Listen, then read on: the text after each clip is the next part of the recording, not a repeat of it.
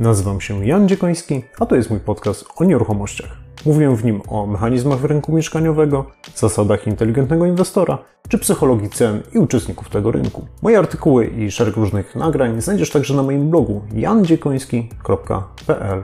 Jeżeli jesteś profesjonalistą i żyjesz z rynku nieruchomości, to zapraszam Ciebie także na mój serwis analityczny fltr.pl, gdzie razem z zespołem dzielimy się analizami i doradztwem dla uczestników naszego rynku.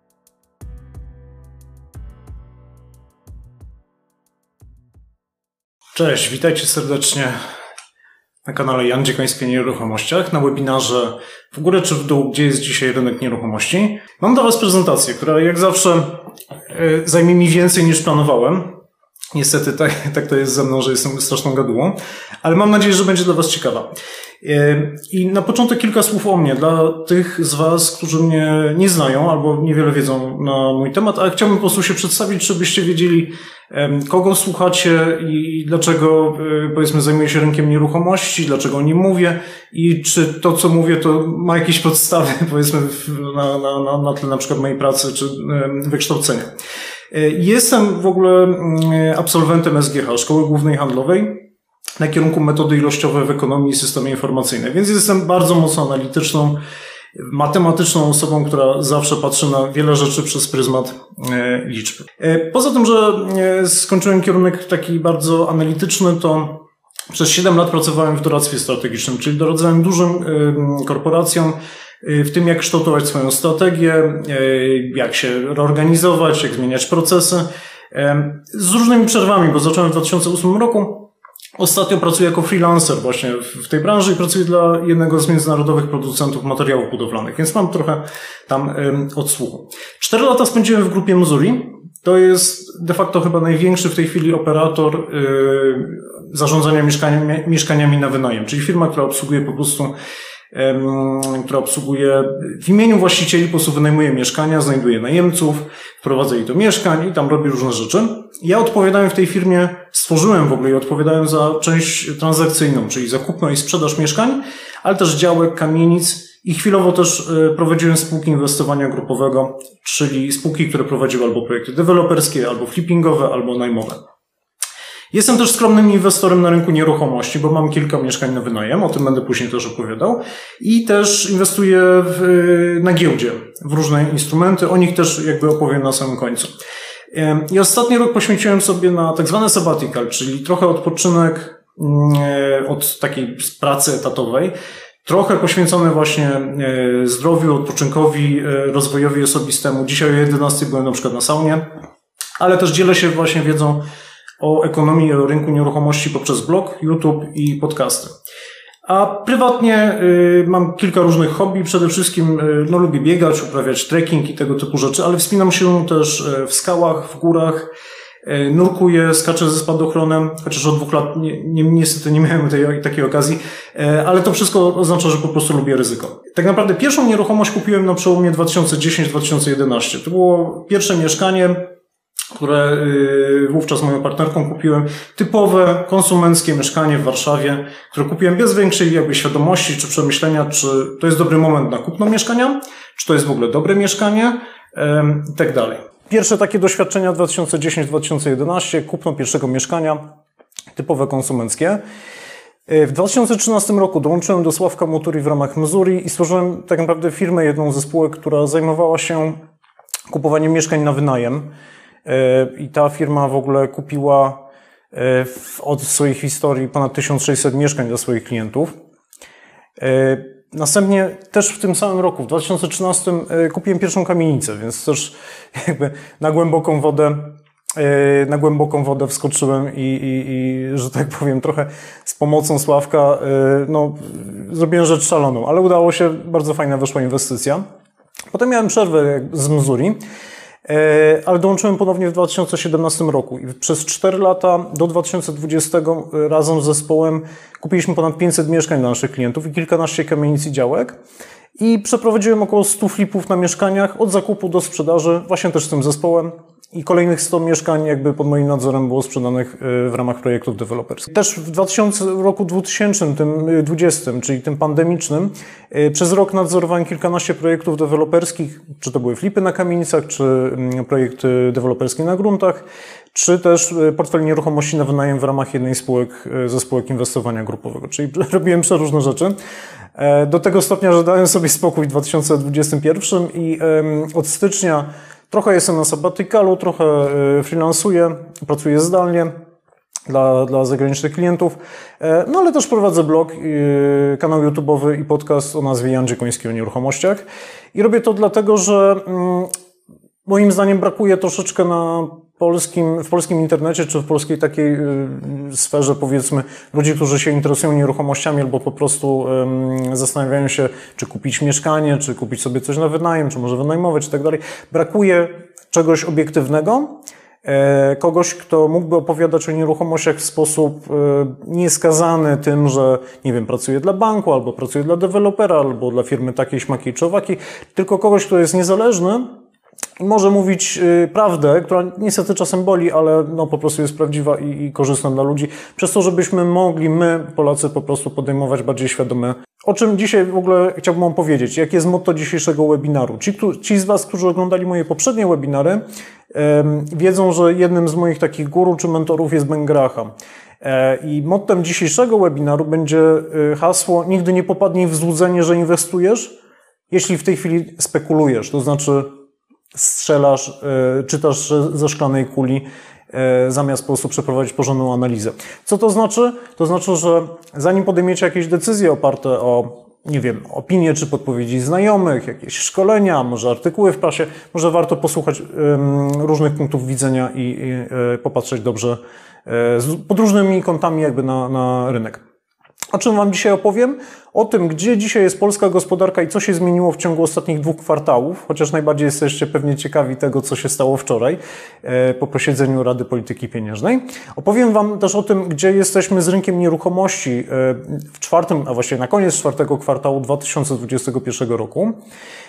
No i powiem, jakie ja widzę, jakie buduję mm, scenariusze dla rozwoju tego rynku w takim krótkim i średnim terminie, czyli 2022-2024. I jak ja dostosowuję swoją strategię inwestycyjną, czy w ogóle strategię tego, co robię z moimi pieniędzmi albo z nieruchomościami. Zanim zaczniemy w ogóle i przejdziemy dalej to, yy, do, do tego, co jest dzisiaj, to ja przypomnę, co mówiłem 1 lipca 2021 roku na tym samym webinarze, no ale pół roku yy, yy, wcześniej. Opowiedziałem, jakie są scenariusze, jakie wtedy widziałem scenariusze. Przypomnij, zaraz sobie przypomnimy, gdzie w ogóle byliśmy wtedy rynkowo. I wtedy ja powiedziałem, że okej, okay, nie wiem, jaka będzie przyszłość, bo nikt tego nie wie tak naprawdę, ale y, pewnie ten, ten rynek może się różnie zachowywać y, pod względem bardzo wielu różnych parametrów. Ja po długich analizach uważam, że mm, bardzo ważnym czynnikiem, nie jedynym, ale jednak dość mocno istotnym czynnikiem co do tego, e, ile kosztują nieruchomości, jak bardzo, jak bardzo są opłacalne, jak dużo mieszkań się sprzedaje, jak łatwo się sprzedaje i tak dalej, e, są przede wszystkim stopy procentowe. A stopy procentowe znowu są bardzo mocno związane z inflacją. I e, w lipcu inflacja jeszcze nie była tak strasznie wysoka, jak jest teraz. Stopy procentowe były na poziomie zera. Natomiast no, można było przewidywać, że wiecznie zero nie będą wynosiły a y, też było wiele jakby przesłanek co do tego, że inflacja wzrośnie. Więc zbudowaliśmy takie cztery scenariusze. Ja je nazwałem scenariusz A to była taka spodziewana korekta, to znaczy coś, co w tamtym czasie oczekiwałem, że no cóż, inflacja wzrośnie, no ale też y, prędzej czy później wzrosną stopy procentowe, co spowoduje jakieś takie schłodzenie rynku i może jakąś przejściową korektę, ale generalnie no nie będzie jakiejś tam katastrofy. Drugi scenariusz to był taki scenariusz B, to trochę tutaj niżej, który zakładał, że inflacja będzie niska, a stopy procentowe zostaną podniesione, co by w ogóle wyhamowało rynek nieruchomości i, że tak powiem, on by pewnie stanął w miejscu.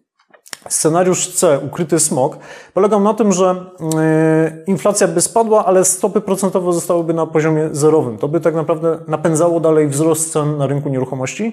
I wreszcie scenariusz D, e, przyczajony tygrys, który zakładał, że mimo bardzo wysokiej inflacji, rosnącej inflacji, stopy procentowe będą utrzymywane na poziomie e, zera, co by doprowadziło do bardzo szybkiego wzrostu cen.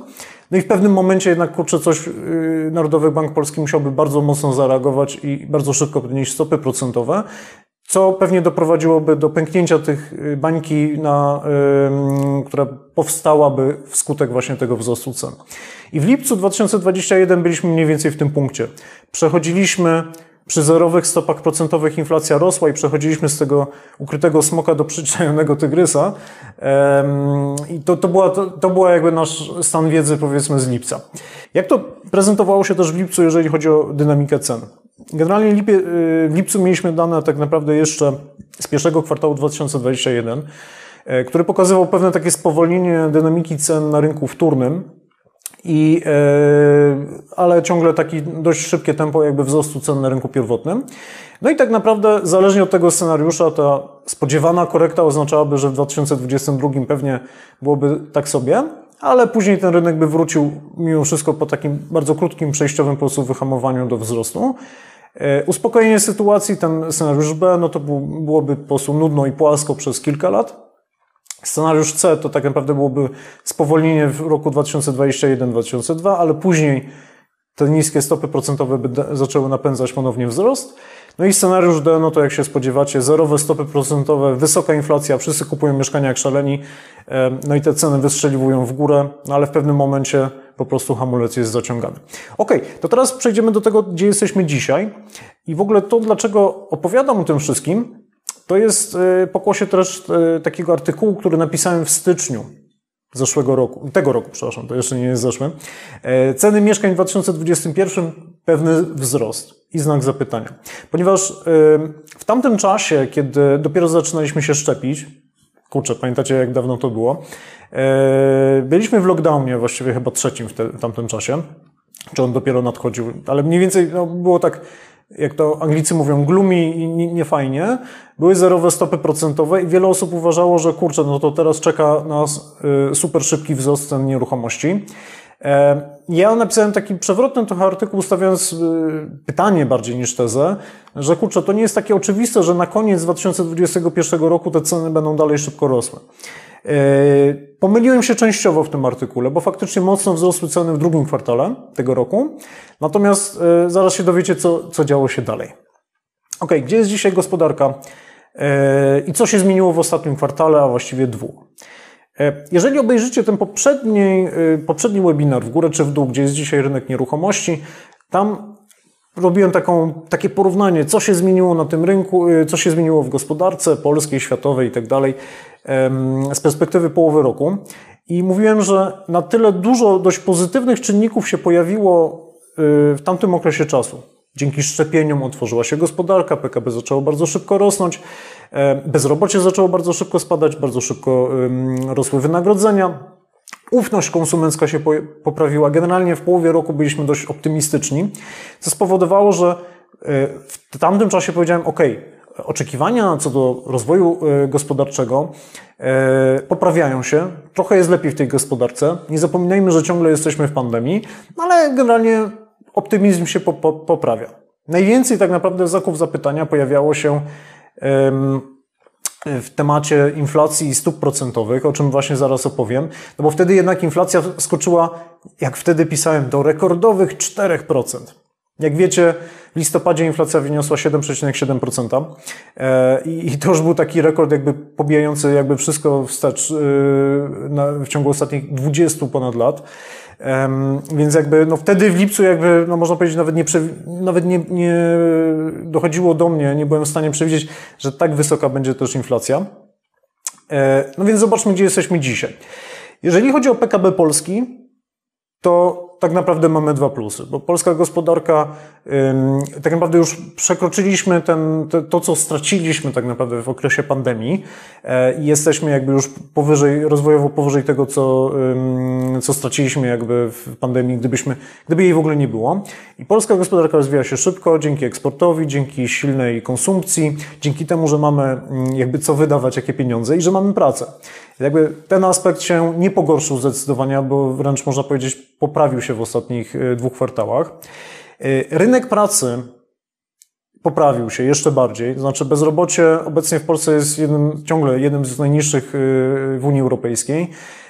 co powoduje, że tak naprawdę, jeżeli ktoś chce pracować, to tak naprawdę znajdzie dość łatwo pracę. Natomiast jest tu minus. Dlaczego? Ponieważ do, wróciliśmy tak naprawdę do sytuacji, którą mieliśmy na przełomie 2019 i 2020. To znaczy, praktycznie doszliśmy do takiego pułapu, że praktycznie nie ma komu już pracować.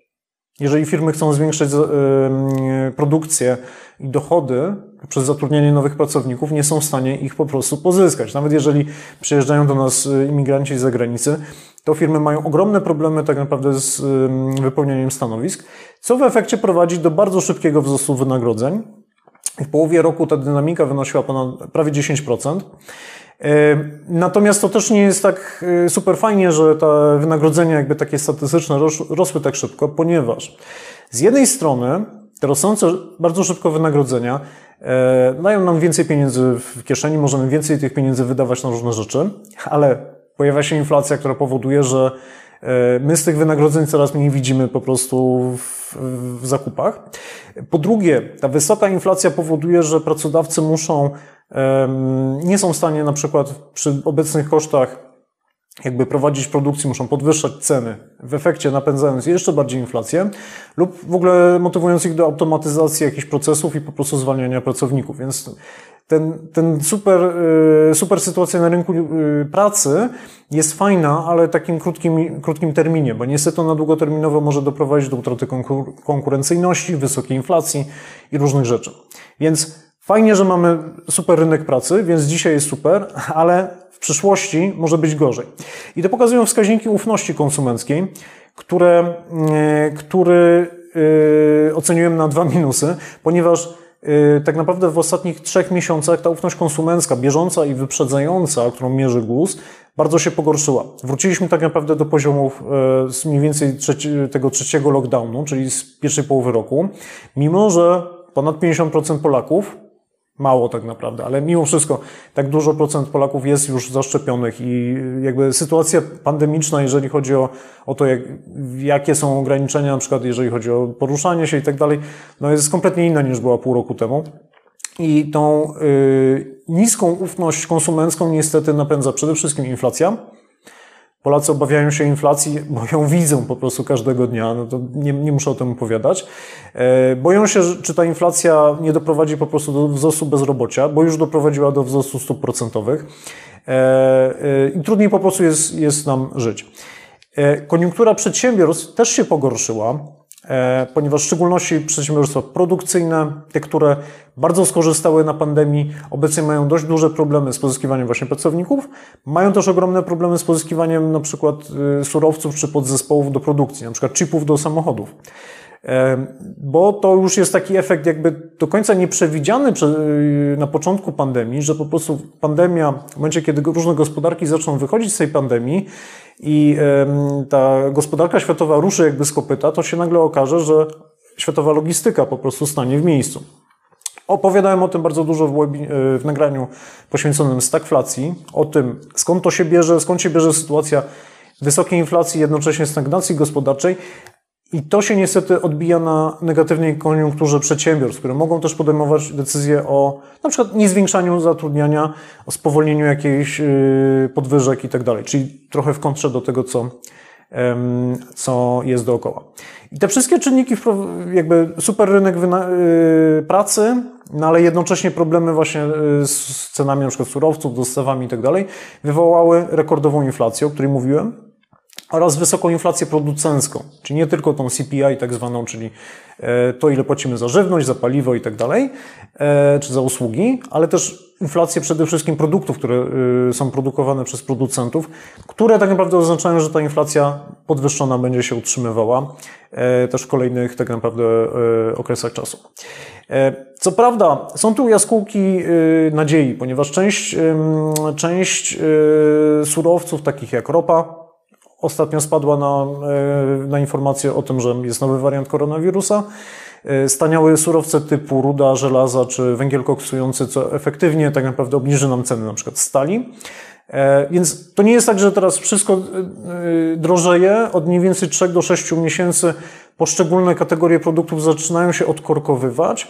Uspokoiły się też na przykład koszty frachtu, czyli transportu po prostu na przykład naszych tych zakupów, które kupimy na święta.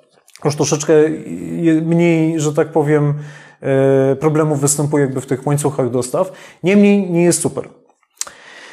Waluty no, ja zarabiam obecnie w euro, więc ja się cieszę. Natomiast jakby dla przeciętnego Polaka, który musi kupić paliwo, które jest wyceniane w dolarach, czy pojechać na wakacje wyceniane w euro, no to jest przechlapane tak naprawdę. Mamy bardzo wysoki kurs euro. Momentami sięgał 4,7 zł. E, teraz jest 4,6, ale tylko na skutek właśnie podniesienia stóp procentowych. Ciągle to jest wysoki poziom. Frank szwajcarski to jest 4,4 do 4,5, co powoduje, że frankowicze mają po prostu przekichane i e, efektywnie wzrósł udział zagrożonych kredytów frankowych. Ten wysoki frank i te zagrożone kredyty frankowe to znowu jest problem dla sektora bankowego, który udzielał te kredyty, mniej czy bardziej legalnie. Więc jakby sytuacja walutowa jest kiepska i właściwie dobra tylko dla import, eksporterów różnych produktów. Niestety te, te słabe walu, słaba polska waluta powoduje, że tak naprawdę ta inflacja rośnie jeszcze szybciej. Na tym tle, kiedy jeszcze do niedawna mieliśmy zerowe stopy procentowe, i e, wysoką inflację, każdy się zastanawiał, kurczę, co ja zrobię z moimi oszczędnościami czy wolnymi e, środkami. Może wrzucę je na rynki e, aktywów finansowych, czy na przykład w obligacje, czy w akcje, albo właśnie w nieruchomości, co większość Polaków chyba wybrała. I z tymi rynkami też jest tak nie do końca jednoznacznie. Znaczy, z jednej strony jest tak, że Rosnące stopy procentowe obecnie poprawią nam część sytuacji, bo na przykład obligacje zmiennokuponowe efektywnie zaczną yy, przynosić wyższe odsetki. Z drugiej strony można oczekiwać, że też obligacje te Skarbu Państwa indeksowane inflacją, te nowe emisje będą wyceniane też wyżej, jeżeli chodzi o odsetki. Niestety, natomiast dla posiadaczy obligacji stałokuponowych będzie to oznaczało niestety spadek ich wartości. I co więcej, rynki giełdowe przede wszystkim w tej chwili, e, zwłaszcza rynek amerykański, są mocno przewartościowane i też występuje bardzo duże ryzyko, że e, tam nastąpi dość duża korekta. Więc co powodowało oczywiście dla wielu osób jakby trochę takie rozdwojenie jaźni, że kurczę, gdzie mam inwestować? E, giełda droga, obligacje do niedawna były słabe, lokaty nic nie przynosiły, więc większość ludzi kierowała się na rynek nieruchomości. No i mamy stopy procentowe wreszcie, na których się chyba trochę bardziej skupimy. Stopy procentowe, jak ja je oceniam? Jeżeli chodzi o kontekst, jakby można powiedzieć, gospodarki szeroko pojętej, no to tak naprawdę wróciliśmy do jakiejś normy. Czy to było za późno, jak część komentatorów twierdzi, czy to było za mało, że tak powiem, za mało podnieśliśmy te, zostały podniesione te stopy procentowe, czy podnieśliśmy je z dobrą motywacją, tak jak jeszcze godzinę temu słuchałem wypowiedzi właśnie prezesa Narodowego Banku Polskiego, czy nie, to nie ma znaczenia. Jakby. Generalnie wróciliśmy do jakiegoś poziomu, który powiedziałbym na pewno jest bliższy racjonalności. E, on będzie oczywiście miał plusy dodatnie i plusy ujemne, natomiast w kontekście rynku nieruchomości, tego co się dzieje mm, w obszarze kupowania i sprzedaży mieszkań, na rynku pierwotnym, na rynku wtórnym, jednoznacznie podwyższenie stóp procentowych e, do poziomu tak naprawdę najwyższego w ciągu ostatnich 8 lat, to są cztery minusy. Na dobrą sprawę. Zaraz wyjaśnię dlaczego. I składając to wszystko do kupy, z tej lekko poprawionej sytuacji gospodarczej, to tak naprawdę poza tym faktem, że dzięki Bogu e, macie pewnie pracę i pewnie dostaniecie podwyżki w styczniu, które chociaż trochę Wam e, osłodzą jakby wzrost różnych cen i usług, to tak naprawdę z perspektywy rynku nieruchomości ta, ta cała sytuacja gospodarcza mocno się pogorszyła. Przede wszystkim ze względu na stopy procentowe i pogorszenie jakby oczekiwań, przede wszystkim konsumentów, osób, które kupują po prostu nieruchomości. E, I co więcej, ta wysoka i podwyższona inflacja tak naprawdę zapowiada, że te stopy procentowe dalej będą rosły. E, zresztą prezes Glapiński o tym przed chwilą powiedział. E, I słuchajcie, wczoraj właśnie wchodzimy w stopy procentowe. E, I wczoraj Rada Polityki Pieniężnej po raz trzeci dokonała podwyżki e, stóp procentowych i stopa referencyjna została podwyższona do poziomu 1,75 punkta procentowego. Po lewej stronie to, to zobaczycie, może ja sobie tutaj wyświetlę, a taki wskaźnik laserowy, że tak naprawdę ta stopa referencyjna jest wyższa niż była w okresie 2015-2019. Tak naprawdę doszliśmy do poziomu, który jeszcze y, w 2013 obowiązywał. I tutaj widzicie, ten, ten czerwony słupek pokazuje to, po ile, ile stopa y, referencyjna wynosiła w 2012 roku. To był taki okres podwyżek stóp procentowych, bo wtedy mieliśmy dość rozgrzaną koniunkturę, między innymi ze względu na euro 2012, ale też wysokie ceny surowców. E, stopa lombardowa mniej więcej wróciła do poziomu e, sprzed pandemii. Stopa depozytowa, co jest dość ważne i, i interesujące, być może przeoczone przez wiele osób, e, została podniesiona na poziom ponad 1,25 punkta procentowego. Co to oznacza? Jedna strona, stopa referencyjna, no to wiecie, że ona od razu się w ciągu dwóch, trzech dni jakby odbije na wskaźnik WIBOR 3-miesięczny, 6-miesięczny, czyli podstawy do wyceniania odsetek od kredytów nowo udzielanych kredytów od razu, udzielonych już kredytów w ciągu 3 do 6 miesięcy otrzymujecie pewnie regularnie e, aktualizację poziomu e, odsetek, wtedy pewnie też zobaczycie wzrost rat kredytowych. E, ja tak naprawdę otrzymałem moje wyliczenie kredytu, którego na szczęście już nie mam, jeszcze w listopadzie na podstawie WIBORu listopadowego. No to tak, tak naprawdę ten WIBOR trzymiesięczny już tak naprawdę przekroczył ten WIBOR z 2019 roku, więc w ogóle moja rata już była wyższa, a to było jeszcze przed podwyżkami. Ciekawa jest ta stopa depozytowa, ponieważ o ile to, że kredyty zdrożeją, to wszyscy wiedzą, natomiast tak wysoka stopa depozytowa może doprowadzić, doprowadzić do tego, że lokaty będą znacznie bardziej opłacalne niż yy, były też przed pandemią. Co, co więcej, może spowodować, yy, jakby można powiedzieć, większy odpływ gotówki z takich średnioterminowych aktywów, jak na przykład obligacje, ale częściowo być może też i, i nieruchomości, i one będą przerzucone właśnie na lokaty bo jeszcze przed pandemią ta stopa depozytowa wynosiła około pół punkta procentowego, czyli te lokaty no tak około jednego do dwóch punktów procentowych jakby krążyły. Dzisiaj 1% na lokacie to już jest y, spokojnie do osiągnięcia, więc myślę, że za chwileczkę takie lokaty dwuprocentowe zobaczymy. Co będzie w przyszłości? Oczywiście nikt nie wie. Przed chwilą jeszcze prezes Glapiński mówił, bardzo enigmatycznie, bo on tak bardzo enigmatycznie zawsze odpo odpowiada, że z jednej strony, jeżeli pandemia no, będzie szalała, to znaczy na przykład y, Omikron będzie doprowadzał do tego, że będziemy mieli lockdowny, jeszcze większą liczbę zachorowań i niestety śmiertelności y, i będą musiały być wprowadzone ograniczenia, co będzie spowalniało koniunkturę gospodarczą, no to pewnie te stopy procentowe szybko nie wzrosną. Natomiast no, między wierszami powiedział, że jeżeli wszystko będzie tak jak teraz, czyli wysoka inflacja i, i ciągle mimo wszystko rozgrzany rynek pracy, no to stopy procentowe będą szły dalej. O ile? Mm, dokładnie nikt nie wie, natomiast mam tutaj taką. O, coś mi się zablokowało. Jest, dobra. Mam takie badanie, które pan Siemionczyk z, z gazety Parkiet przeprowadził, ankietę po prostu różnych ekonomistów i trochę taką metodą jak amerykański Fed zapytał ekonomistów, ok, jakich się spodziewacie docelowych poziomów stopy referencyjnej do końca bodajże następnego roku albo do końca 2023 roku. No i tutaj odpowiedzi, im więcej jest kropek, tym więcej po prostu ekonomistów wskazywało dany poziom. Więc można powiedzieć tak, że część osób trzech ekonomistów wskazało 1,5, więc oni już zwolnieni będą, bo się nie znają. E, kilku czterech tutaj wskazało dwa punkty procentowe, e, więc już praktycznie tam jesteśmy. Natomiast najwięcej osób jakby e, wskazywało przedział między 2,5 a 3,5 punkta procentowego. Więc, a niektórzy nawet tam wyżej 4 do, do 5.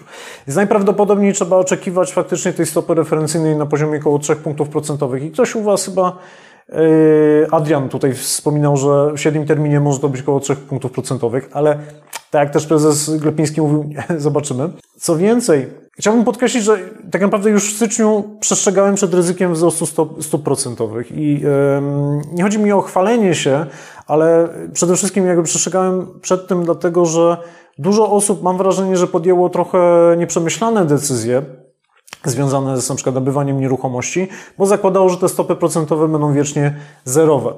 Okej, okay. Fajnie, miałem rację, że jednak, jednak te stopy procentowe pojechały do góry. Natomiast jeżeli teraz uważacie, no dobra, ale już podnieśli, to już więcej nie podniosą, moim zdaniem powinniście mm, y, dopuścić do świadomości to ryzyko, że jednak te stopy mogą być jeszcze bardziej podniesione. Mimo wszystko, można powiedzieć, wszystko jest możliwe. I dlaczego mają takie ogromne znaczenie te stopy procentowe dla rynku nieruchomości?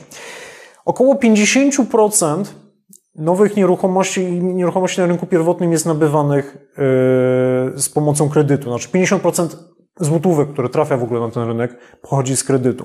Więc koszty kredytu i dostępność kredytu mają niesamowicie po prostu duże znaczenie dla tego, jak rozgrzana jest koniunktura na rynku nieruchomości.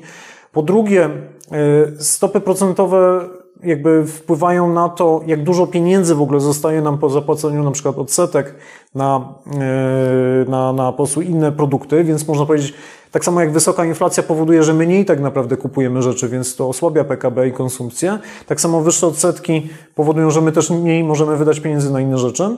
I po trzecie, te, co najważniejsze dla osób, które wynajmują nieruchomości, Stopy procentowe pokazują, ile możemy zarobić na alternatywnych do wynajmu mieszkań y, aktywach, na przykład na obligacjach, na y, lokatach, no i częściowo na, na powiedzmy spółkach, które, których zyski też zależą powiedzmy od stopy procentowej, na przykład na bankach. Ale przede wszystkim jakby ten koszt pieniądza ma znaczenie. Jeżeli są niskie stopy procentowe, to możemy zaakceptować wyższe ceny nieruchomości, no bo ponieważ na lokacie czy, czy na obligacji mamy niewiele, więc E, co tam. Jeżeli stopy procentowe są wysokie, to ja dużo zarabiam na lokatach czy na obligacjach, więc e, nie zaakceptuję obecnych cen nieruchomości. O tym powiem trochę więcej za chwileczkę. Natomiast nagrałem na ten temat bardzo szczegółowy webinar, który znajdziecie też na moim kanale, więc nie będę się tutaj rozwodził. Słuchajcie, czego się spodziewać? Niestety ja się też trochę e, o tym przekonałem. Sam do końca nie wiedziałem, że to tak zadziała e, i dowiedziałem się w listopadzie, jak dostałem wyliczenie raty, że niestety tak to działa. E, bieżące odsetki, które wy zobaczycie na swoich kredytach, pochodzą od stopy WIBOR, nie od stopy procentowej ustalanej przez NBP. WIBOR to jest stawka międzybankowa, którą banki między sobą, można powiedzieć, niejako ustalają. Niby giełda papierów wartościowych nad tym czuwa, ale jak tam jest, to, to nie wiadomo. I e, te stawki są notowane na rynkach. I rynek obecnie, można powiedzieć, w każdym momencie wyznacza też taką stawkę WIBOR dla chwili obecnej. Dzisiaj ta stawka wynosi e, bodajże 2,5 dla WIBOR, a nie, przekręciłem, to jest pomyłka, 2,3 dla WIBOR 3M, 3-miesięcznego, dla WIBOR 6M, czyli tego 6-miesięcznego to jest 2,5%. Jak widzicie, to jest znacznie więcej niż stopa referencyjna. Dlaczego tak się dzieje? Ano dlatego, że rynek międzybankowy sam już zakłada, że ceny, y, że stopy procentowe będą musiały być podnoszone, więc ten rynek już wlicza jakby te wzrosty y, w poziomie WIBOR. Więc Trzymiesięczny WIBOR jeszcze, jeszcze przed podwyżką stóp był około 2,3, sześciomiesięczny 2,5, więc te osoby, które dostaną wyliczenie raty, gdyby dostały je na przykład dzisiaj, to, y, to taki byłby poziom odsetek, plus 2 punkty procentowe marży, więc łączny koszt około 4,5%. E, I rynek już wycenia w grudniu, że te stopy y, WIBOR mniej więcej ustabilizują się na poziomie 3 punktów procentowych. To oznacza, że tak naprawdę możecie wziąć Excela i policzyć sobie, ile będzie wynosiła wasza rata kredytu, bo tam jest taka specjalna, magiczna funkcja, ale są też fajne kalkulatory w internecie, więc może niekoniecznie będziemy Excela uruchamiać. Tu są jakby dwa sygnały. Z jednej strony mm, niestety powinniście zakładać jakby w swoich kalkulacjach, że WIBOR będzie 3%, więc koszt kredytu wyniesie około 5%. To jest bardzo prawdopodobny scenariusz. Oczywiście może być więcej, ale Rynki finansowe na razie się ustabilizowały na punkcie 3, więc trzymajmy kciuki, że więcej tego nie będzie. To jest yy, jedna informacja, że może już to już jest koniec tych wzrostów. Yy, no ale z drugiej strony, jeżeli już wzrośnie ten WIBOR, te stopy procentowe będą jeszcze kilka razy podniesione. Będziemy oczywiście na jakimś wyższym poziomie niż yy, przez wiele ostatnich lat, ale to spowoduje jakieś tam, powiedzmy, przejściowe spowolnienie na rynku nieruchomości. Dla jednych dobrze, dla drugich źle, to trochę zależy, e, ale też e, potencjalnie na przykład dla osób, które wynajmują mieszkania, to też parę rzeczy może zmienić. O tym może później, tak enigmatycznie.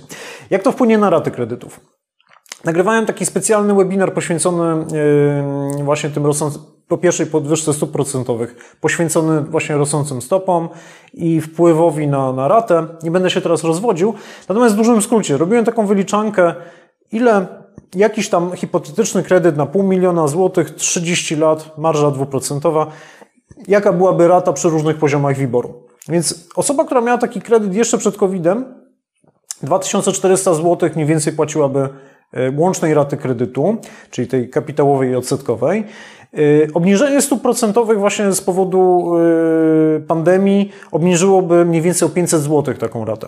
Oczywiście, jeżeli to jest, macie kredyt 100 tysięcy, to jest odpowiednio mniej, milion, no to odpowiednio więcej, no ale mniej więcej jakby w tych przedziałach. Podwyżki która, która nastąpiła w październiku, to raptem o 100 zł by zwiększyła tą ratę. Ale podwyżka, którą, z którą mieliśmy do czynienia właśnie teraz i bieżący poziom WIBOR powoduje, że jesteśmy mniej więcej przed, między poziomem rat kredytu sprzed pandemii, a wyższym mniej więcej o 300 zł. Ja, moje wyliczenie raty kredytu, jaką dostałem właśnie w listopadzie, to już była wyższa rata niż była jeszcze w 2019 roku. Więc większość z Was już będzie więcej płaciła za kredyty. Jeżeli weźmiemy pod uwagę to, co rynek finansowy prognozuje, czyli WIBOR na poziomie 3 punktów procentowych, lub pewnie też trochę więcej, bo zobaczymy dokąd to pójdzie, to ten kredyt na pół miliona mniej więcej będzie y, jego rata wzrośnie do 2700 zł do około 3000 zł E, złotych, niestety. Więc to już oznacza około 10 do 20% wyższe koszty po prostu raty kredytowej. E, czy to jest dużo, czy to jest mało? Niektórzy stwierdzą, że to jest nic.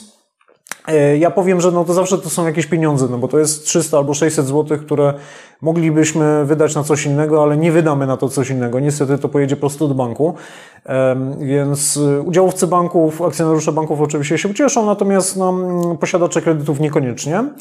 E, ci, którzy mają gotówkę i na przykład mogą ją ulokować na obligac w obligacjach czy, czy nawet na lokatach, no to się ucieszą, bo efektywnie no, poniekąd oni to, to zarobią.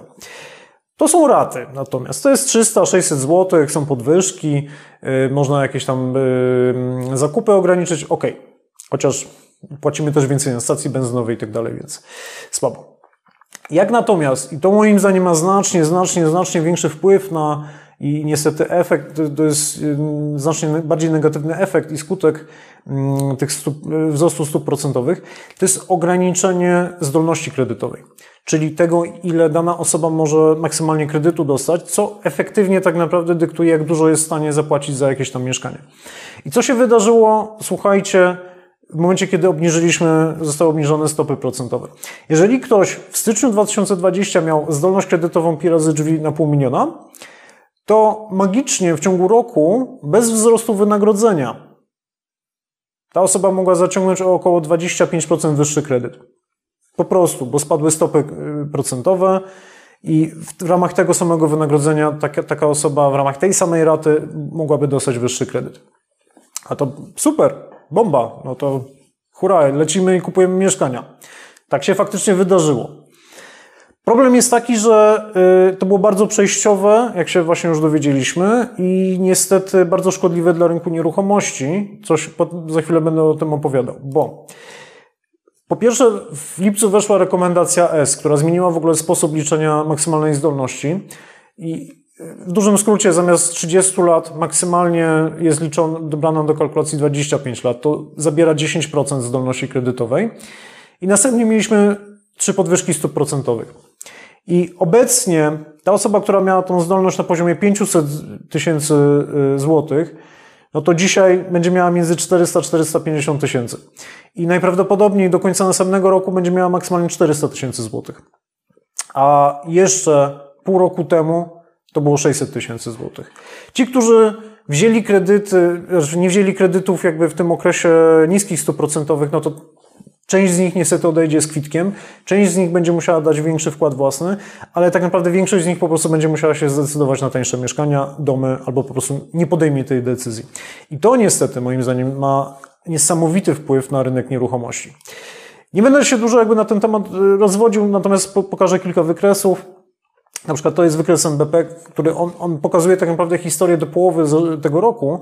Nie pokazuje pełnego efektu, dopiero za parę miesięcy zobaczymy y, ten efekt, ale to obniżenie stóp procentowych spowodowało y, po prostu boom kredytowy. Ta linia po lewej pokazuje, jak bardzo wzrosła szacunkowa ta dostępność kredytu mieszkaniowego. I po prawej widzimy wartość kredytów, jak ona skoczyła po prostu w 2021 roku. Tak naprawdę Część tych zakupów, która była realizowana w połowie roku, no to po prostu był oczywiście odłożony popyt, czyli mieszkania, które nie zostały kupione, ale część to była spekulacja, że ok, mamy tani kredyt, kupuję, y, stopy procentowe będą zerowe, hulaj dusza piekła nie ma. Jak jest, no to się zaraz będziemy niestety przekonywać. Bo około 40 do 50% y, łącznych pieniędzy, które trafiają do mieszk- na rynek mieszkaniowy i rynek domów, pochodzi z kredytów. To już o tym mówiłem. Oczywiście to zależy od tego, czy to są mieszkania czy domy do konsumowania, nazwijmy to. Wtedy faktycznie większość ludzi korzysta z kredytu, więc najbardziej na, na podwyżkach procentowych ucierpią po prostu konsumenci mieszkań. E, na rynku wynajmu czy, czy flippingu e, bardziej dominuje gotówka, ale nadal około 30-40% to jest też kredytowanie. Więc tak naprawdę każdy z tych segmentów trochę ucierpi. To, co jest ważne, wykres po prawej pokazuje, jak duży w ogóle był udział kredytu w PKB Polski. I tutaj widać, że ta bańka, którą mieliśmy w roku 2008, ona była ewidentnie mocno kredytowana. No, tam były głównie kredyty walutowe, ale też było sporo złotowych. Mieliśmy też taki zastrzyk kredytowy w roku 2010-2011, kiedy też stopy były chwilowo obniżone, ale tak naprawdę do 2015-2016 było całkiem spokojnie na tym rynku kredytowym. Dopiero od 2017 roku udział kredytów w polskiej gospodarce rośnie, a w ostatnim roku tak naprawdę był na poziomie po prostu sprzed dekady. Więc ci, którzy twierdzą, że kredytu nie ma w gospodarce i to nie kredyty napędzają nieruchomości, po prostu kłamie najnormalniej w świecie, albo nie zadanych i niestety zakręcenie te, tego kurka ze stopami procentowymi, no bo teraz kredyt będzie droższy niż był w ciągu ostatnich 8 e, latach, de facto ograniczy ilość kredytu na rynku, ograniczy ilość pieniędzy, które trafi na rynek nieruchomości, mniejszy popyt, Dopowiedzcie sami, co się wtedy dzieje. Warto po prostu w tej, jakby, jeżeli chodzi o ekonomię, pamiętać o kilku rzeczach. E, czy powinieneś w swoich kalkulacjach wykluczać ryzyko dalszego wzrostu tych stóp procentowych w kolejnym roku? Czy te 1,75 to już wszystko? Chyba nie. Więc trzeba o tym pamiętać. Po drugie, to co dzisiaj jakby jest w otoczeniu jakby rynkowym i w decyzjach e, NBP, jest to, że w strefie euro i w Stanach Zjednoczonych też są stopy, zerowe stopy procentowe. To powoduje, że złotówka relatywnie nie jest tak słaba, jak mogłaby być. Pomyślcie, co się stanie w momencie, kiedy Stany Zjednoczone przyspieszą, yy, przyspieszą y, decyzję o podwyżkach stóp procentowych, bo o tym teraz się mówi. Wcześniej te podwyżki miały być w 2023 roku, potem w połowie 2022 roku. Teraz najprawdopodobniej będzie to marzec, więc y, już za chwilę. E, w strefie euro ciągle y, Christine Lagarde twierdzi, że 2023 to jest najwcześniej podwyżki będą, no ale jak już widzimy po przykładzie naszego Banku Narodowego czy Fedu, e, te decyzje można łatwo zmienić. No i pamiętajcie o tym, jak wzrost stóp procentowych wpływa na rynek nieruchomości. O tym już nagrywałem kilka y, webinarów, nie będę się rozwodził. Mieszkania. Gdzie jesteśmy, gdzie jesteśmy dzisiaj z rynkiem nieruchomości? Przypominajka, gdzie byliśmy w lipcu. Jak oceniałem ten lipiec? W lipcu było tak, że Yy, może inaczej, w marcu było pesymistycznie, albo jeszcze, że tak powiem, ledwie się zaczynaliśmy szczepić, a właściwie najstarsze osoby się szczepiły. Nie wiadomo było do końca jeszcze, jak ta gospodarka się będzie rozwijała. Generalnie było dużo minusów. Yy, była praca zdalna, nauka zdalna, rynek najmu po prostu szorował pod no było słabo. W lipcu stwierdziłem, że jest naprawdę bardzo dużo czynników, które jednak przemawiają za tym, że dużo na tym rynku się poprawia. Najem krótkoterminowy ruszył. Najprawdopodobniej mogły, miały się zacząć jakby studia jakby takie stacjonarne. Rynek najmu przestał jakby też tego długoterminowego przestał szorować po, po ziemi. E, troszeczkę konsolidacji na, w branży jakby się szykowało i tak dalej. Deweloperzy odnotowywali rekordową sprzedaż, no w ogóle bomba. Takich negatywów było niewiele, więc jakby ta wajcha przerzuciła się na drugą stronę. Ok, gdzie jesteśmy dzisiaj? In plus, in minus. Pierwsza rzecz, ceny transakcyjne. E, to znaczy, co pokazały nam tak naprawdę wyniki e, rynku nieruchomościowego w ostatnim kwartale. Parę, chyba dwa tygodnie temu e, były, zostały jakby opublikowane dane za trzeci kwartał 2021, jeżeli chodzi o ceny. Za chwilę je pokażę. No i one pokazały, że dalej faktycznie ceny na rynku pierwotnym i na rynku wtórnym rosły w trzecim kwartale. Generalnie praktycznie we wszystkich miastach, na rynku pierwotnym, na rynku wtórnym, generalnie bez znaczenia. Ale jest do tego minusik, ponieważ oczywiście, że rosły, Ale w trzecim kwartale, kiedy przypominam, znowu mieliśmy zerowe stopy procentowe, ciągle była bardzo wysoka zdolność kredytowa, szybki wzrost wynagrodzeń, niskie bezrobocie, generalnie było bomba.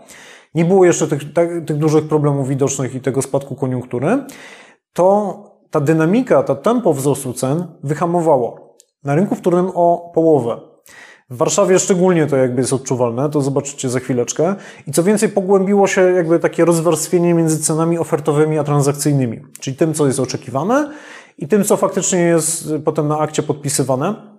To możecie przeanalizować jakby w innym nagraniu, które niedawno publikowałem, więc też nie będę tam w szczegółach o tym opowiadał, skąd to się bierze. E, popyt na mieszkania i sprzedaż jest rekordowy, jest wysoki, ale spada. Jest coraz, yy, deweloperzy w trzecim kwartale odnotowali mniejszą sprzedaż niż w drugim kwartale. W listopadzie około 7% spadła liczba składanych wniosków kredytowych, składanych, nie tych udzielonych, składanych, więc zainteresowanie nieruchomościami spada. Yy, od różnych osób słyszę, że deweloperzy coraz bardziej, że tak powiem, nogami przebierają i więcej marketingu jakby wykorzystują, żeby sprzedawać swoje produkty. Yy, przestały spadać jakby zapasy mieszkań, i wielkość oferty deweloperów, która do niedawna spadała, czyli jakby dostępność, to co jest w ofercie deweloperów jakby się kurczyło. W trzecim kwartale ten, ten spadek już się zahamował ze względu właśnie na spadek popytu i sprzedaży. E, więc jest taka powiedzmy trochę stagnacja. Byłem w listopadzie w ogóle na konferencji deweloperskiej i tam jednak te optymizm jakby dużych deweloperów był już taki sobie. Koszty budowy, które często są wyciągane jako argument, dlaczego nieruchomości muszą drożeć, też powoli ulegają stagnacji, bo tak jak mówiłem o tych surowcach, to one faktycznie rosły dość mocno w połowie roku, ale na wielu y, produktach jest jakby odwrotka, na przykład na OSB, na drewnie, na stali, więc w 2022 roku może się okazać, że jednak już tej, dynamiki wysokiej nie ma. Po drugie, pamiętajmy ciągle o tym, że deweloper zarabia około 20 do 30% na każdej nieruchomości, więc on ma przestrzeń do absorpcji tych kosztów. Y, I po trzecie, koszty materiałów to tak naprawdę z robocizną około 50% tylko ceny całego mieszkania, więc nie dajmy sobie do końca tego wmawiać. I co ważne, i chyba najważniejsze jakby w tej lewej sekcji, spadła znowu dostępność cenowa mieszkań. Co więcej, spadła bardzo mocno. Dlaczego? Stopy procentowe. Po prostu stopy procentowe. Ci, którzy kupują na kredyt, po prostu y, nie dość, że mieszkania podrożały, to kredyt też podrożał i jakby wielu osobom po prostu możliwość kupna jakiejś nieruchomości po prostu odjechała. I może wróci, kiedy mm, w 2023 wejdą te przepisy o tym gwarantowanym kredycie, ale pamiętajmy, że tam są limity cenowe, są limity dochodowe, więc ja bym tam specjalnie się e, tutaj e, biznes case'u nie budował jakby pod, pod e, tego typu rzeczy. Ruch imigracyjny działa, jest, imigranci, głównie z Ukrainy oczywiście, zaczęli z powrotem jakby w, przyjeżdżać do Polski, bo w pandemii w 2020 roku to był najgorszy rok, jeżeli chodzi o liczbę jakby nowych cudzoziemców w Polsce, ale ten wzrost jest wolniejszy niż był w latach 2016, 17, 18. Więc jest dobrze, ale nie jest tak dobrze jak było. Pustostany i czynsze najmu, czyli rynek wynajmu długoterminowego, tutaj jest bardzo duża poprawa tak naprawdę, bo mm, na przykład Missouri odnotowało po prostu rekord wszechczasów, jeżeli chodzi o liczbę podpisanych umów, niski poziom pustostanów e, po wrześniu tego roku. Praktycznie tam zostało niecałe 2% mieszkań niewynajętych, więc bomba. E, wzrosły czynsze, co też zaraz pokażę. E, I ten minusik to jest tak naprawdę tylko za to, że te czynsze są na poziomie mniej więcej 2018 czy 2019 roku, czyli są niższe w tej chwili. Biorąc pod uwagę, że mieszkania są znacznie droższe niż wtedy były, no to stopy zwrotu z wynajmu są dość kiepawe, gdyby dzisiaj inwestować w przeciętne mieszkanie. Nie mówię, że w okazję. Co więcej, na ten rynek w tym roku i w następnym wejdzie rekordowa liczba mieszkań do użytkowania, ponad 200 tysięcy. To jest rekord do czasów Gierka.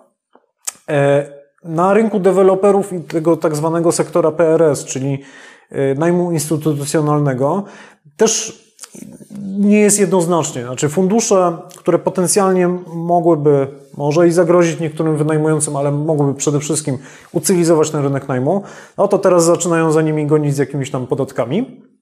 U deweloperów sytuacja jest taka, że miała nastąpić konsolidacja sektora postępująca, ale y, ostatnio Murapol po raz drugi wycofał się jakby z IPO, czyli wejścia na giełdę, co, co oznacza, że tak naprawdę ten sektor też odczuwa problemy i, i, jakby optymizm związany z tym sektorem deweloperskim jest coraz mniejszy. Indeks WIG nieruchomości stracił około 15-20% w ciągu ostatniego pół roku, właśnie przez wzrost stóp procentowych. Nie jest tak idealnie znowu. No i wreszcie ostatnia rzecz, podatki.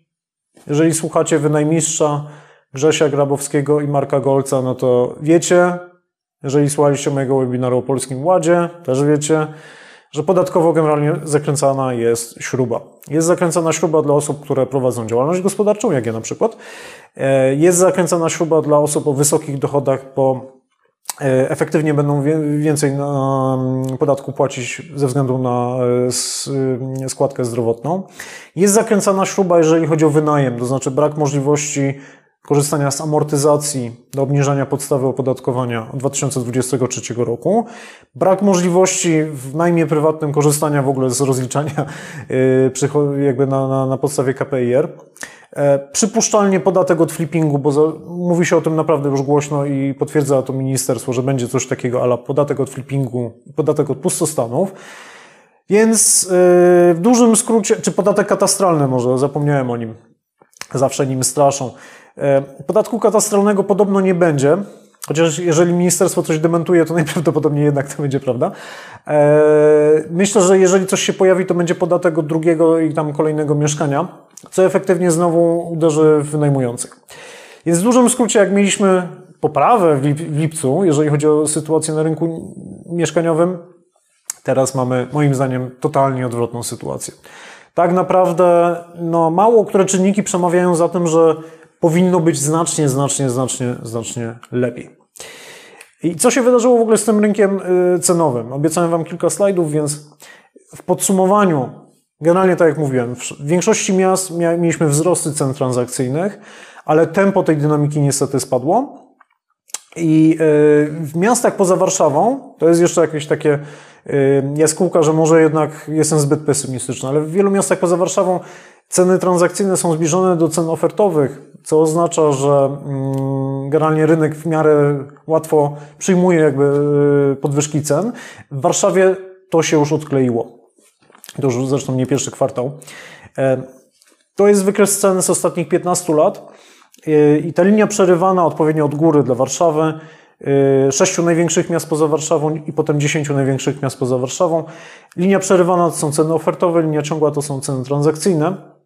Tutaj warto pamiętać o tym, że jak wyglądała y, sytuacja lat 2007-2010, kiedy y, dynamika była znacznie wyższa przed, przed tamtym kryzysem, 2006-2008 to tam te ceny rosły po prostu z dnia na dzień, to dzisiaj tak nie jest. Ewidentnie to mamy do czynienia z inną sytuacją na rynku. No niemniej y, to, co jest jakby znamienne i warto o tym pamiętać, to jednak jest to rozwarstwienie między ofertami a cenami transakcyjnymi. Na rynku pierwotnym to rozwarstwienie nie jest tak może drastyczne, jak za chwilę zobaczycie na rynku wtórnym, bo na rynku wtórnym ten przedział w Warszawie to już jest gigantyczny.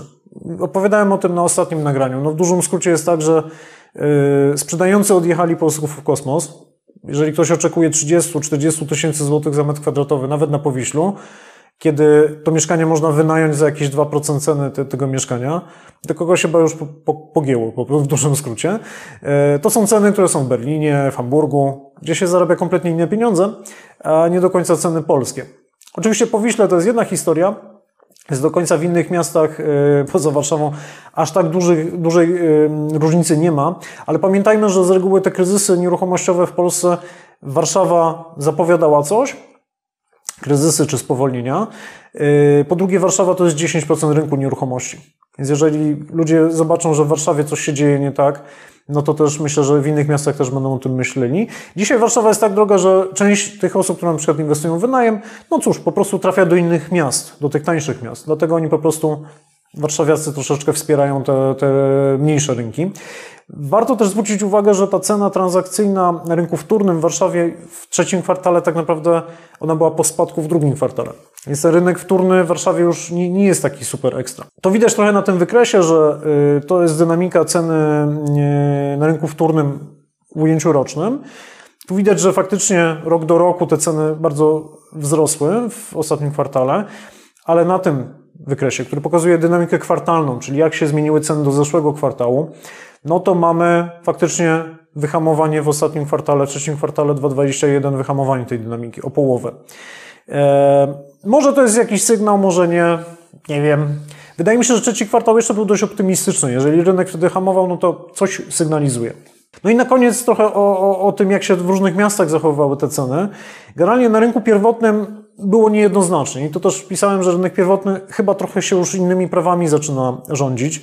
E, I wczoraj oglądałem taki fajny wywiad e, z Tomkiem Narkunem, który też prowadzi fajny kanał na, na Twitterze, e, który mówił, że pewnie ten rynek pierwotny i wtórny trochę się rozjadą. Rynek wtórny będzie bardziej taki związany z fundamentami, popytem, podażą i tak dalej, a rynek pierwotny mm, raczej będzie, jakby ceny na tym rynku będą bardziej dyktowane kosztami budowy, które gdyby rosły ciągle te koszty, no to faktycznie po prostu będzie się mniej budowało i to będą bardziej takie premiowe y, inwestycje.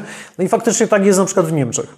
W Niemczech rynek wtórny jest znacznie większy niż pierwotny, y, kilkukrotnie. W Polsce rynek pierwotny jest nieco tylko mniejszy od rynku wtórnego. Dużo budujemy mieszkań, najwięcej tak naprawdę w Europie w ostatnim czasie per, per capita oczywiście. Więc na rynku pierwotnym nie widać jakby to hamowanie jakby zależało od rynków. W Gdańsku, w Opolu, w Olsztynie, w Gdyni na przykład dynamika cen na rynku pierwotnym no, spadła bardzo mocno. Yy, w Opolu na przykład w ogóle ceny stanęły. No ale w, w takich miastach jak Łódź, Rzeszów czy Warszawa ta dynamika cen wzrosła.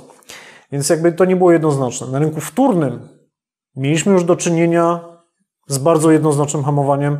Praktycznie tylko w Opolu a jednak to nie jest centralna jakby lokalizacja, jeżeli chodzi o inwestowanie. Yy, I troszeczkę w Trójmieście te ceny delikatnie wzro- yy, przyspieszyły nawet. Natomiast w większości miast, co widać tutaj w podsumowaniu, no po prostu mieliśmy do czynienia po prostu ze spowolnieniem. Widać to też na innych wskaźnikach, szybko je przelecę i przechodzimy dalej, bo już widzę, że czasu mało. Yy, zapas mieszkań deweloperskich. Jak widzicie, tutaj w 2000, y, na koniec 2020 roku było około 50 tysięcy na półkach w magazynach deweloperów. Ta liczba szybko stopniała do 36 tysięcy, absolutnego minimum w ostatniej dekadzie, co trochę potwierdza, dlaczego tak deweloperom w miarę dobrze szła ta sprzedaż w drugim y, kwartale. W trzecim też nie najgorzej, ale już jednak wolniej. No ale na koniec trzeciego kwartału nastąpiła pewna stabilizacja, spadła sprzedaż, no i na razie nie widać jakby takich jaskółek, które miałaby spowodować, że ta sprzedaż wzrośnie. E, mieliśmy spowolnienie, mamy te rekordy. Tutaj ten wykres pokazuje akurat tak indeks popytu na kredyty mieszkaniowe, czyli e, jak dużo pieniędzy jest jakby wypłacanych w ramach kredytów, jak dużo jest wniosków. I tutaj był taki pik faktycznie w pierwszej połowie roku, Obecnie ta dynamika hamuje i w listopadzie, czego nie widać na tym wykresie, w listopadzie y, było ponad 7% mniej wniosków kredytowych złożonych. E, jeżeli teraz dodamy to 2 do 2 i dodamy to, że ta y, dostępność kredytowa mieszkań teraz spadnie, czy spadła już właściwie, przez to, że wzrosły stopy procentowe, to tak naprawdę zabierzemy, tutaj wykres po prawej pokazuje, jak to się im plus i im minus zmieniało, to w kolejnym raporcie NBP zobaczymy bardzo mocny minus, taki jaki był w 2007 roku, bo wtedy po prostu rosły też stopy procentowe. Od 2000 mniej więcej chyba 5 czy 6 roku rosły stopy procentowe do 2008. E, e, I to spowodowało między innymi wyhamowanie rynku nieruchomości właśnie w tamtym okresie. E, I tak naprawdę obniżenie stóp procentowych w 2013 i 2015 roku to były czynniki, które tak naprawdę nadały tempo temu rynkowi. Natomiast faktycznie prawdą jest, że ceny materiałów budowlanych wzrosły, tak jak mówiłem wcześniej. E, w wielu kategoriach jeszcze tak naprawdę w połowie roku te dynamiki były dość wysokie. OSB na przykład drożało o ponad 30%.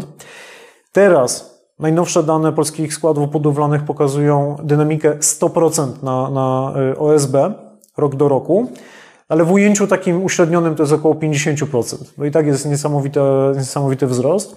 I wiele kategorii jakby materiałowych zdrożało więcej niż 5%.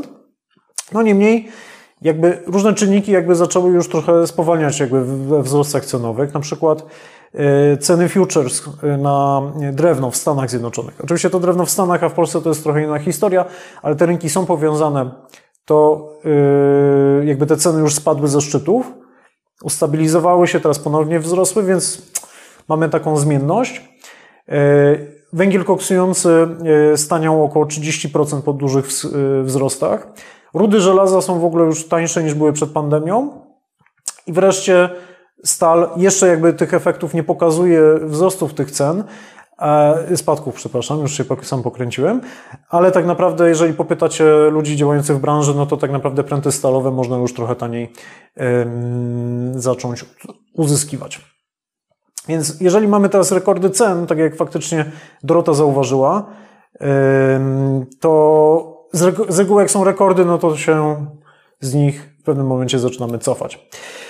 Plus jest taki, że jeżeli te surowce zaczynają tanieć, no może miejmy nadzieję, że powolutku też ta inflacja zacznie odpuszczać, ale to nie będzie tak szybkie tempo.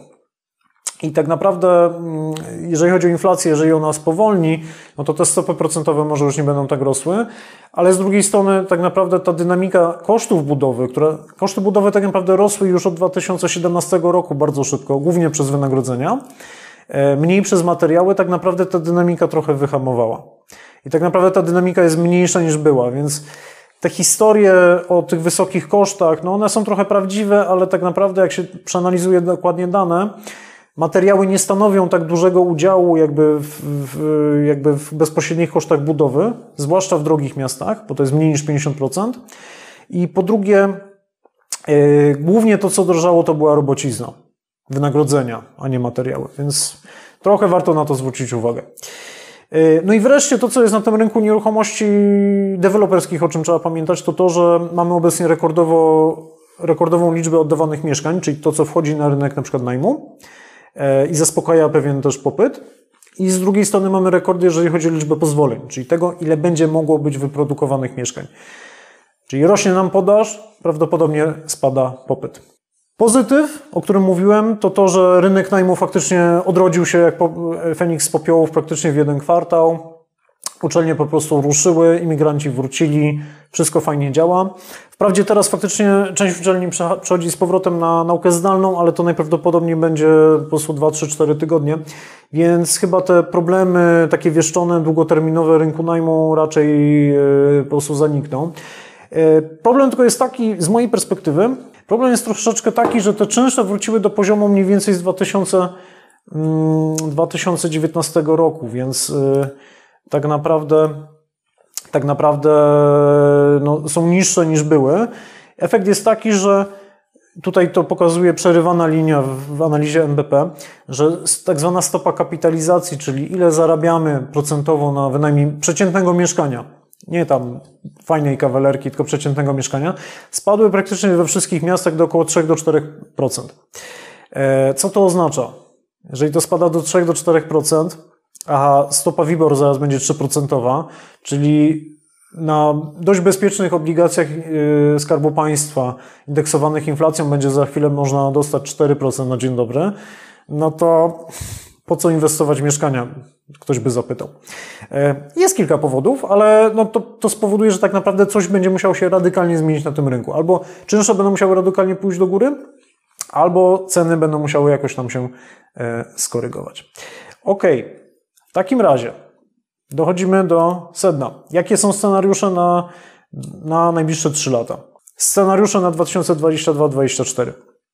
Nie będę nudził o tym, o czym ostatnio nudziłem, że z tymi nieruchomościami to jest dużo frazesów, że to jest jedyna pewna inwestycja i że Polacy kochają mieszkania i na tym się nie da stracić i tak dalej. E, myślę, że jesteście świadomi, wiecie o tym, że na wszystkim można stracić, nie ma pewnych rzeczy, więc no, trzeba być ostrożnym. Przypominam scenariusze, jakie widziałem e, jeszcze w lipcu. Byłem totalnie w błędzie, można powiedzieć, bo musiałem przebudować te moje scenariusze na 2022-2024, bo inflacja wystrzeliła w górę i stopy procentowe całkiem mocno wzrosły, więc teraz ta podziałka już jest na troszeczkę więcej i e, poza umiarkowaną i wysoką inflacją widzę też bardzo wysoką inflację, powyżej 6%. Więc mam nadzieję, że przy kolejnym webinarze nie będę musiał tam jeszcze wyżej tego rozbudowywać. E, I stopy procentowe mamy też podziałka na trzy zerowe, które już jakby przekroczyliśmy, takie pre-COVID, czyli jakie były tuż przed COVID-em, no i powyżej 3 punktów procentowych de facto wzrost względem tych pre-COVIDowych. Moim zdaniem to, co się może wydarzyć na rynku, y, nadal działa tak samo, to znaczy albo może być ta korekta, którą no, staje się coraz bardziej realistyczna, a przynajmniej jakieś wyhamowanie rynku. E, natomiast to, co tak naprawdę było najbardziej do przewidzenia, jeszcze w lipcu i też o tym mówiłem, że najprawdopodobniej 2021 to będzie jednak rok wzrostów, to e, jakby trochę ta, ta macierz się zaczyna przesuwać. Scenariusz uspokojenia sytuacji czy ukrytego smoka tak naprawdę są już praktycznie nie, nieosiągalne, bo ta inflacja nawet w średnim terminie na najbliższe 3 lata, nawet w prognozach NBP, który jest, jak, wie, jak wiecie, trochę optymistyczny, będzie powyżej 3 punktów procentowych. Też stopy procentowe wiemy, że one są już powyżej poziomu pre-COVID, więc lipiec był tutaj, grudzień jesteśmy gdzieś tutaj. Mamy inflację 7,5%, mamy, yy, mamy stopy procentowe w tej chwili na poziomie 1,75 punkta procentowego, to jest yy, obecnie stopa referencyjna. No i teraz w którą stronę to się potoczy, to trochę zależy, ale tak naprawdę najprawdopodobniej jesteśmy gdzieś między scenariuszem A i D. Bo może być tak, że yy, te czynniki, o których mówił prezes Glapiński, że tam COVID będzie szalał, że Yy, że będzie gospodarka zamykana, trzeba będzie stymulować tą gospodarkę, no to będzie taka sytuacja, że okej, okay, inflacja pewnie będzie ciągle wysoka, może troszeczkę spadnie, ale jednak prognozy mówią, że ona będzie gdzieś w tym przedziale, ale stopy procentowe będą utrzymane na niskim poziomie, czyli ten kredyt jeszcze trochę tam będzie pchany. Yy, może być tak, że jednak ten dalszy wzrost stóp procentowych będzie prowadzony i no i pytanie, jak szybki? No, jeżeli będzie bardzo szybki, no to bardziej będzie tutaj ten scenariusz yy, mimo wszystko jakiegoś szybkiego schłodzenia. Jeżeli to będzie powolne podnoszenie, tak to teraz się dzieje, no, półtora punkta procentowego w trzy miesiące to szybko, ale to nie jest tak szybko jak z dnia na dzień o cztery punkty procentowe, no to pewnie przejdziemy tutaj w stronę D. W ciągu dwóch lat pewnie gdzieś tam się do uspokojenia sytuacji gdzieś tam się przesuniemy. E, jak to może wyglądać jakby graficznie?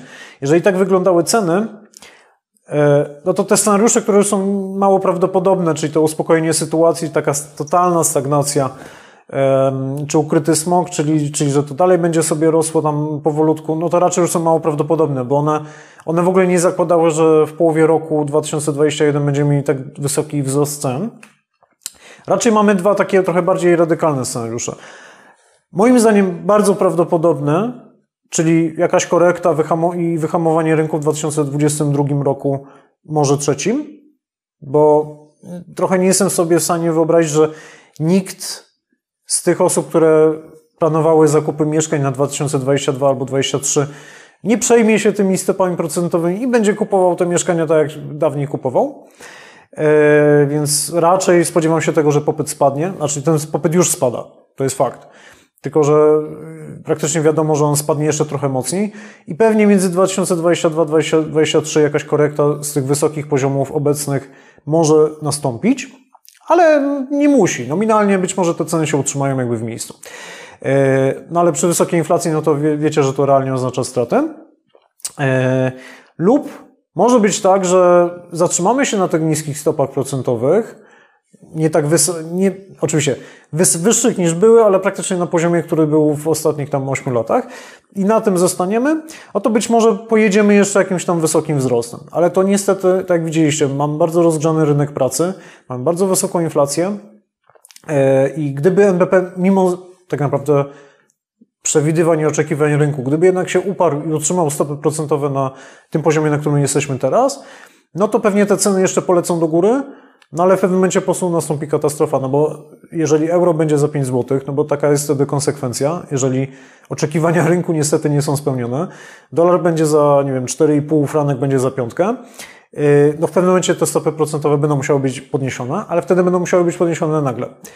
Więc ja mimo wszystko yy, spodziewam się jakiejś tam racjonalności yy, Rady Polityki Pieniężnej. Dużo osób jakby wiesza psy na, na RPP, że za późno i w ogóle, ale i tak RPP podniosła stopy procentowe około 9 miesięcy wcześniej niż na początku prezes Glepiński zapowiadał. Więc niezależnie jak słaba była to komunikacja i tak dalej, a to mimo wszystko dobrze, że te stopy procentowe zostały trochę podniesione, więc być może nie wejdziemy w scenariusz żadnej bańki, tylko po prostu będziemy mieli hamowanie, tak jak to było trochę po roku 2008, czy bardziej nawet rok 2013-15, wyhamuje ten rynek, postoi trochę w miejscu i potem znowu wystrzelimy. Gorzej, gdyby te stopy procentowe były utrzymywane na zerowym poziomie. Warto po prostu pamiętać o tym, że ceny mieszkań rosną z reguły, dopóki nie zaczynają spadać. Te scenariusze spadków cen są możliwe. Czasami te ceny mogą spadać boleśnie. Są po prostu tak mo możliwe takie scenariusze rynkowe i po prostu podejmując decyzję, musimy pamiętać o tym, że może się pojawić bańka cenowa, albo po prostu zwykły kryzys, spowolnienie na rynku nieruchomości z różnych powodów.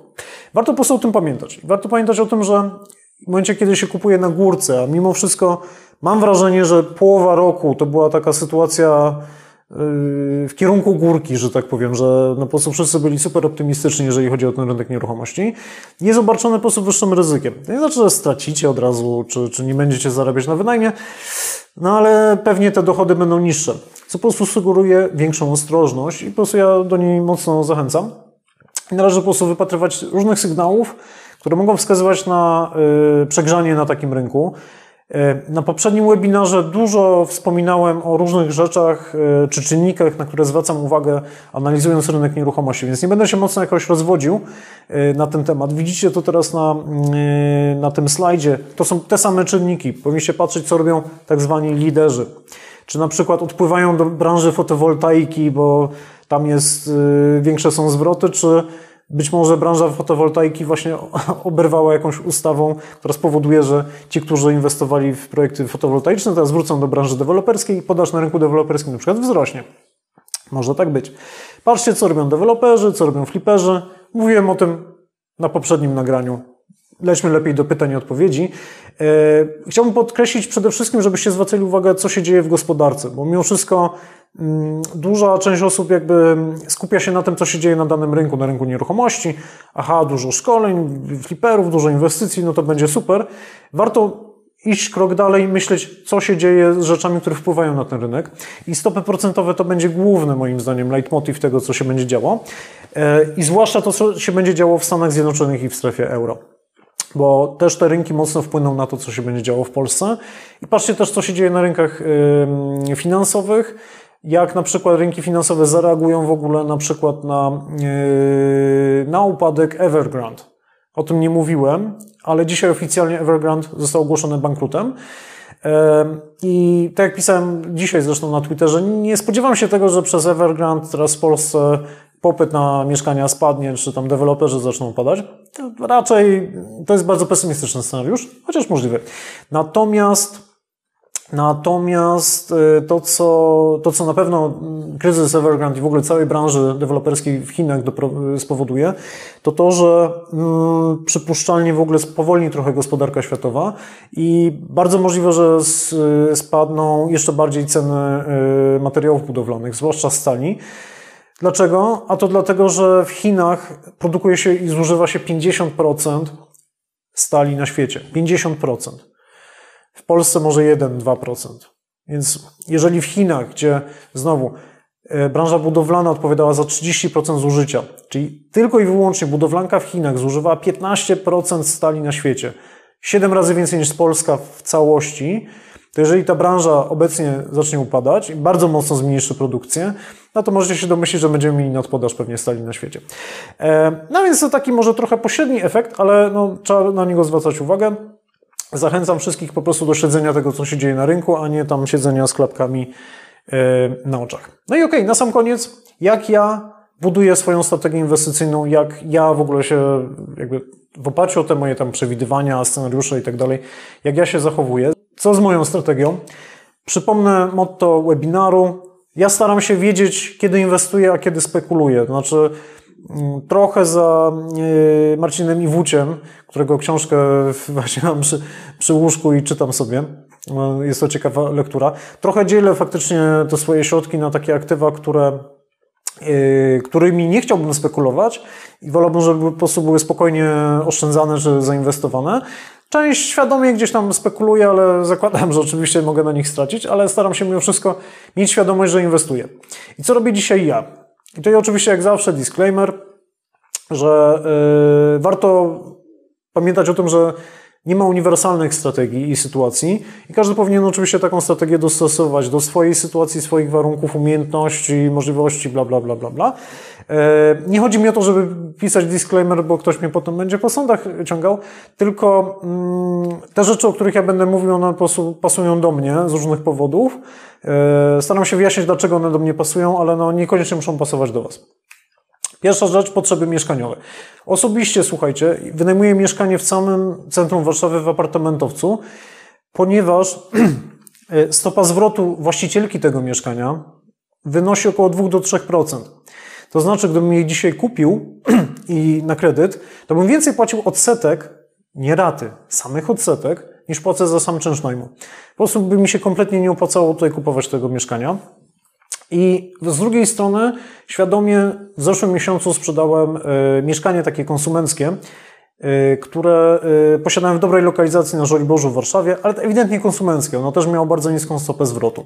Nie nadawało się do wynajmu i w ogóle tą decyzję podjąłem w maju, czy w kwietniu nawet, ponieważ po pierwsze spodziewałem się wzrostu stóp procentowych, czyli wiedziałem, że to mieszkanie po prostu będę do niego dokładał i że nie wynajmę go jakoś tam super ekstra.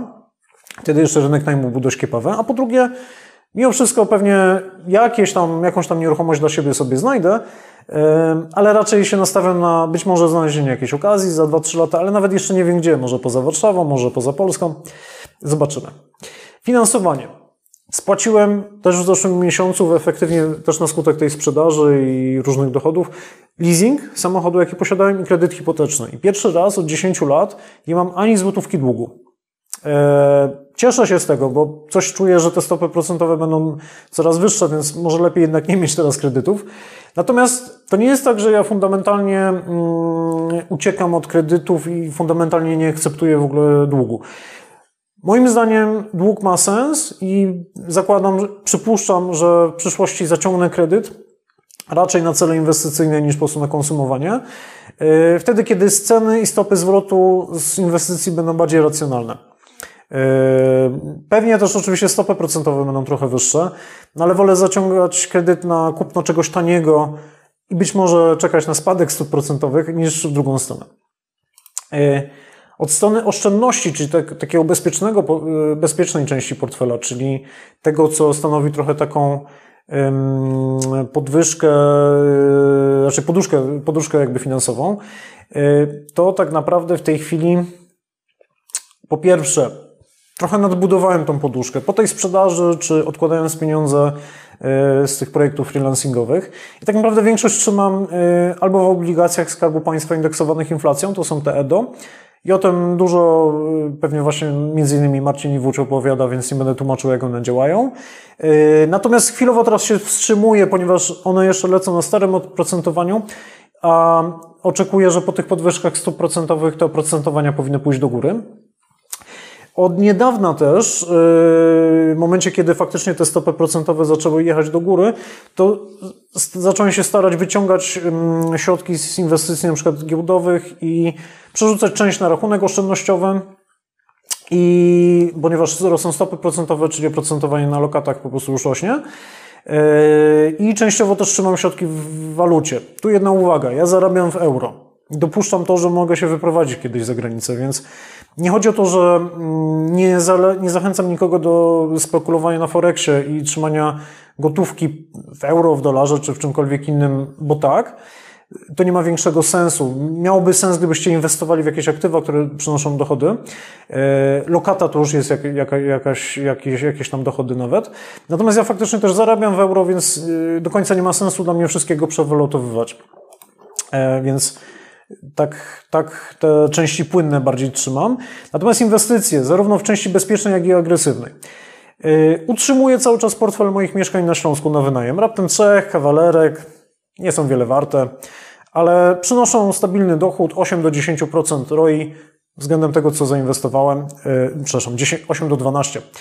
Yy, czyli w cenach obecnych jakieś tam nawet 7%. E, więc broń Boże nie planuję sprzedawać tych mieszkań. Never. To chyba jedno jest troszeczkę gorsze, ale nadal, nawet jak ma kiepściejsze wyniki, to ono przynosi 7%, więc nadal to ma sens, żeby je trzymać. Nie planuję ich sprzedawać i bardzo lubię comiesięczne wpływy, które po prostu one przynoszą.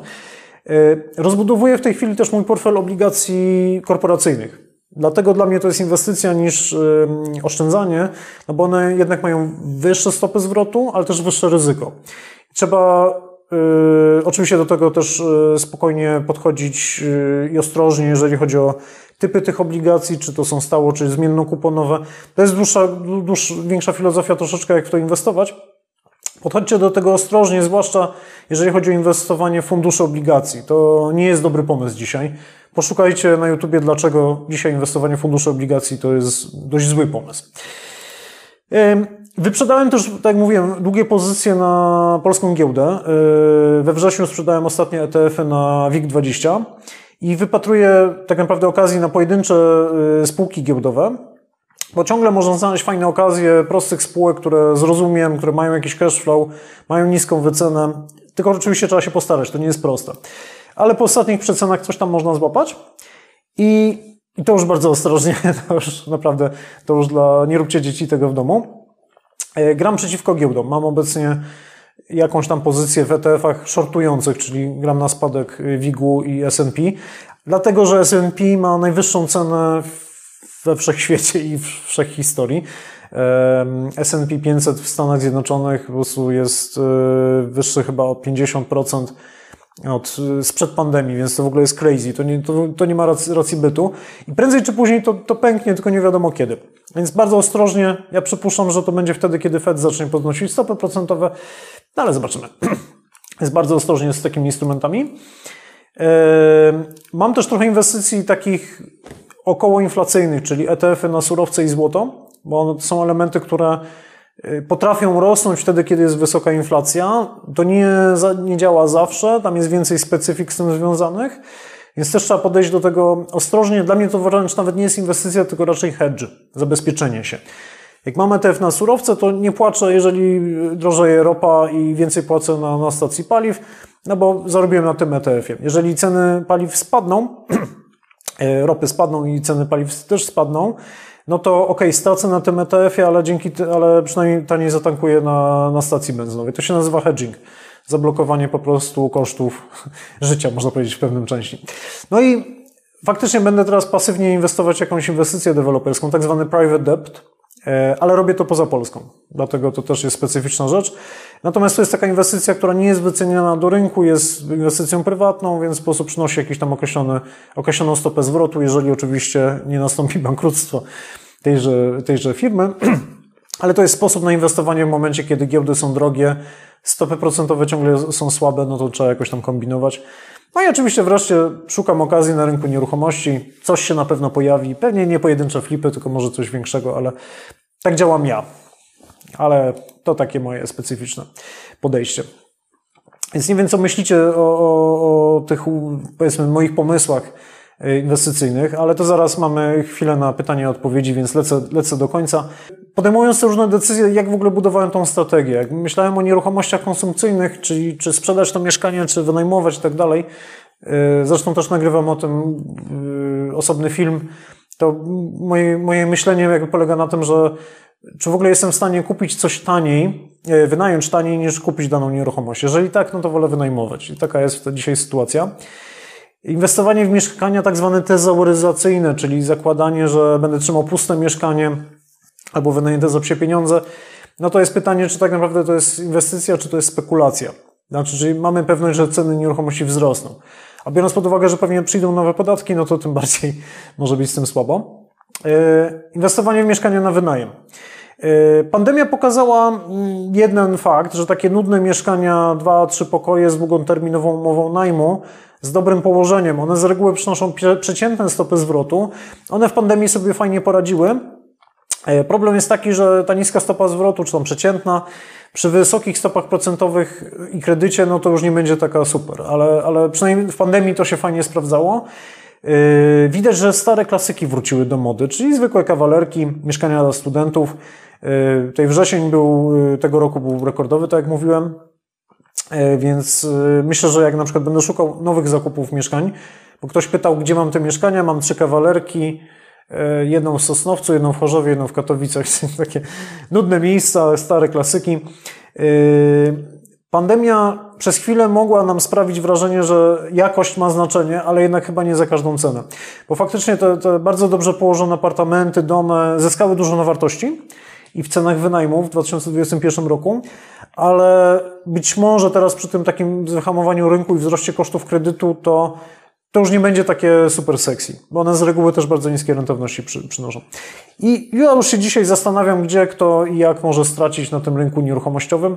Po tym, co powiedziałem przed chwilą, przypuszczam, że najwięcej yy, w pewnym momencie ten najem krótkoterminowy mógł ucierpieć i pewnie nadal trochę będzie cierpiał. Mieszkania na pokoje przejściowo miały słabo. Zobaczymy, jak będzie mm, po wrześniu, bo podobno pokoje bardzo dobrze się wynajmowały, więc zobaczymy. Mieszkania premium mogą stracić po tym, jak wzrosną stopy procentowe. Musimy po prostu zobaczyć, ale efekt od wzrostu stóp procentowych i wyboru do wzrostu kosztów kredytu, no to jest 3 do 6 miesięcy minimum, a do, do momentu, kiedy ten, kto posiada ten kredyt na kiepskie mieszkanie, zanim on odczuje te problemy, no to też minie 3 do 6 miesięcy, więc tak naprawdę za pół roku najwcześniej pewnie jakieś tam okazje się mogą zacząć pojawiać. Flip deweloperka niezmiennie powtarzam, że dzisiaj trzeba być jeszcze bardziej ostrożnym z inwestycjami, albo szybko, albo z dużym marginesem bezpieczeństwa i będzie po prostu gorzej. I na pewno ostrożnie, jeżeli chodzi o ładowanie pełnego majątku we flipy czy, czy inwestycje, zwłaszcza teraz po prostu. Finansowanie, tak jak mówiłem, pół roku temu, 9 miesięcy temu bardzo ostrożnie z kredytami, bo najprawdopodobniej to nie koniec podwyżek stóp procentowych i warto chyba teraz zwłaszcza trzymać gotówkę w zapasie. Nawet na tych kiepskich lokatach te lokaty będą przynosiły trochę więcej pieniędzy i coraz więcej okazji może być. I po prostu posiadajcie strategię inwestycyjną. Co warto obejrzeć w ramach uzupełnienia? Trzy nagrania poświęcone generalnie w ogóle długoterminowym trendom y, na rynku nieruchomości, bo dużo tego, co zakładam przewiduję, analizowałem bardzo szczegółowo w tych trzech nagraniach, więc y, w dużym skrócie obejrzyjcie, polecam na moim kanale. I trzy ostatnie nagrania, czy stopy procentowe pójdą jeszcze w górę. To bardzo szczegółowe nagranie właśnie poświęcone inflacji i stopom procentowym. Drugie nagranie też poświęcone stagflacji, czyli temu, czy y, może być sytuacja taka, że mamy wysoką inflację i hamującą gospodarkę i czy nieruchomości w ogóle bronią przed taką sytuacją.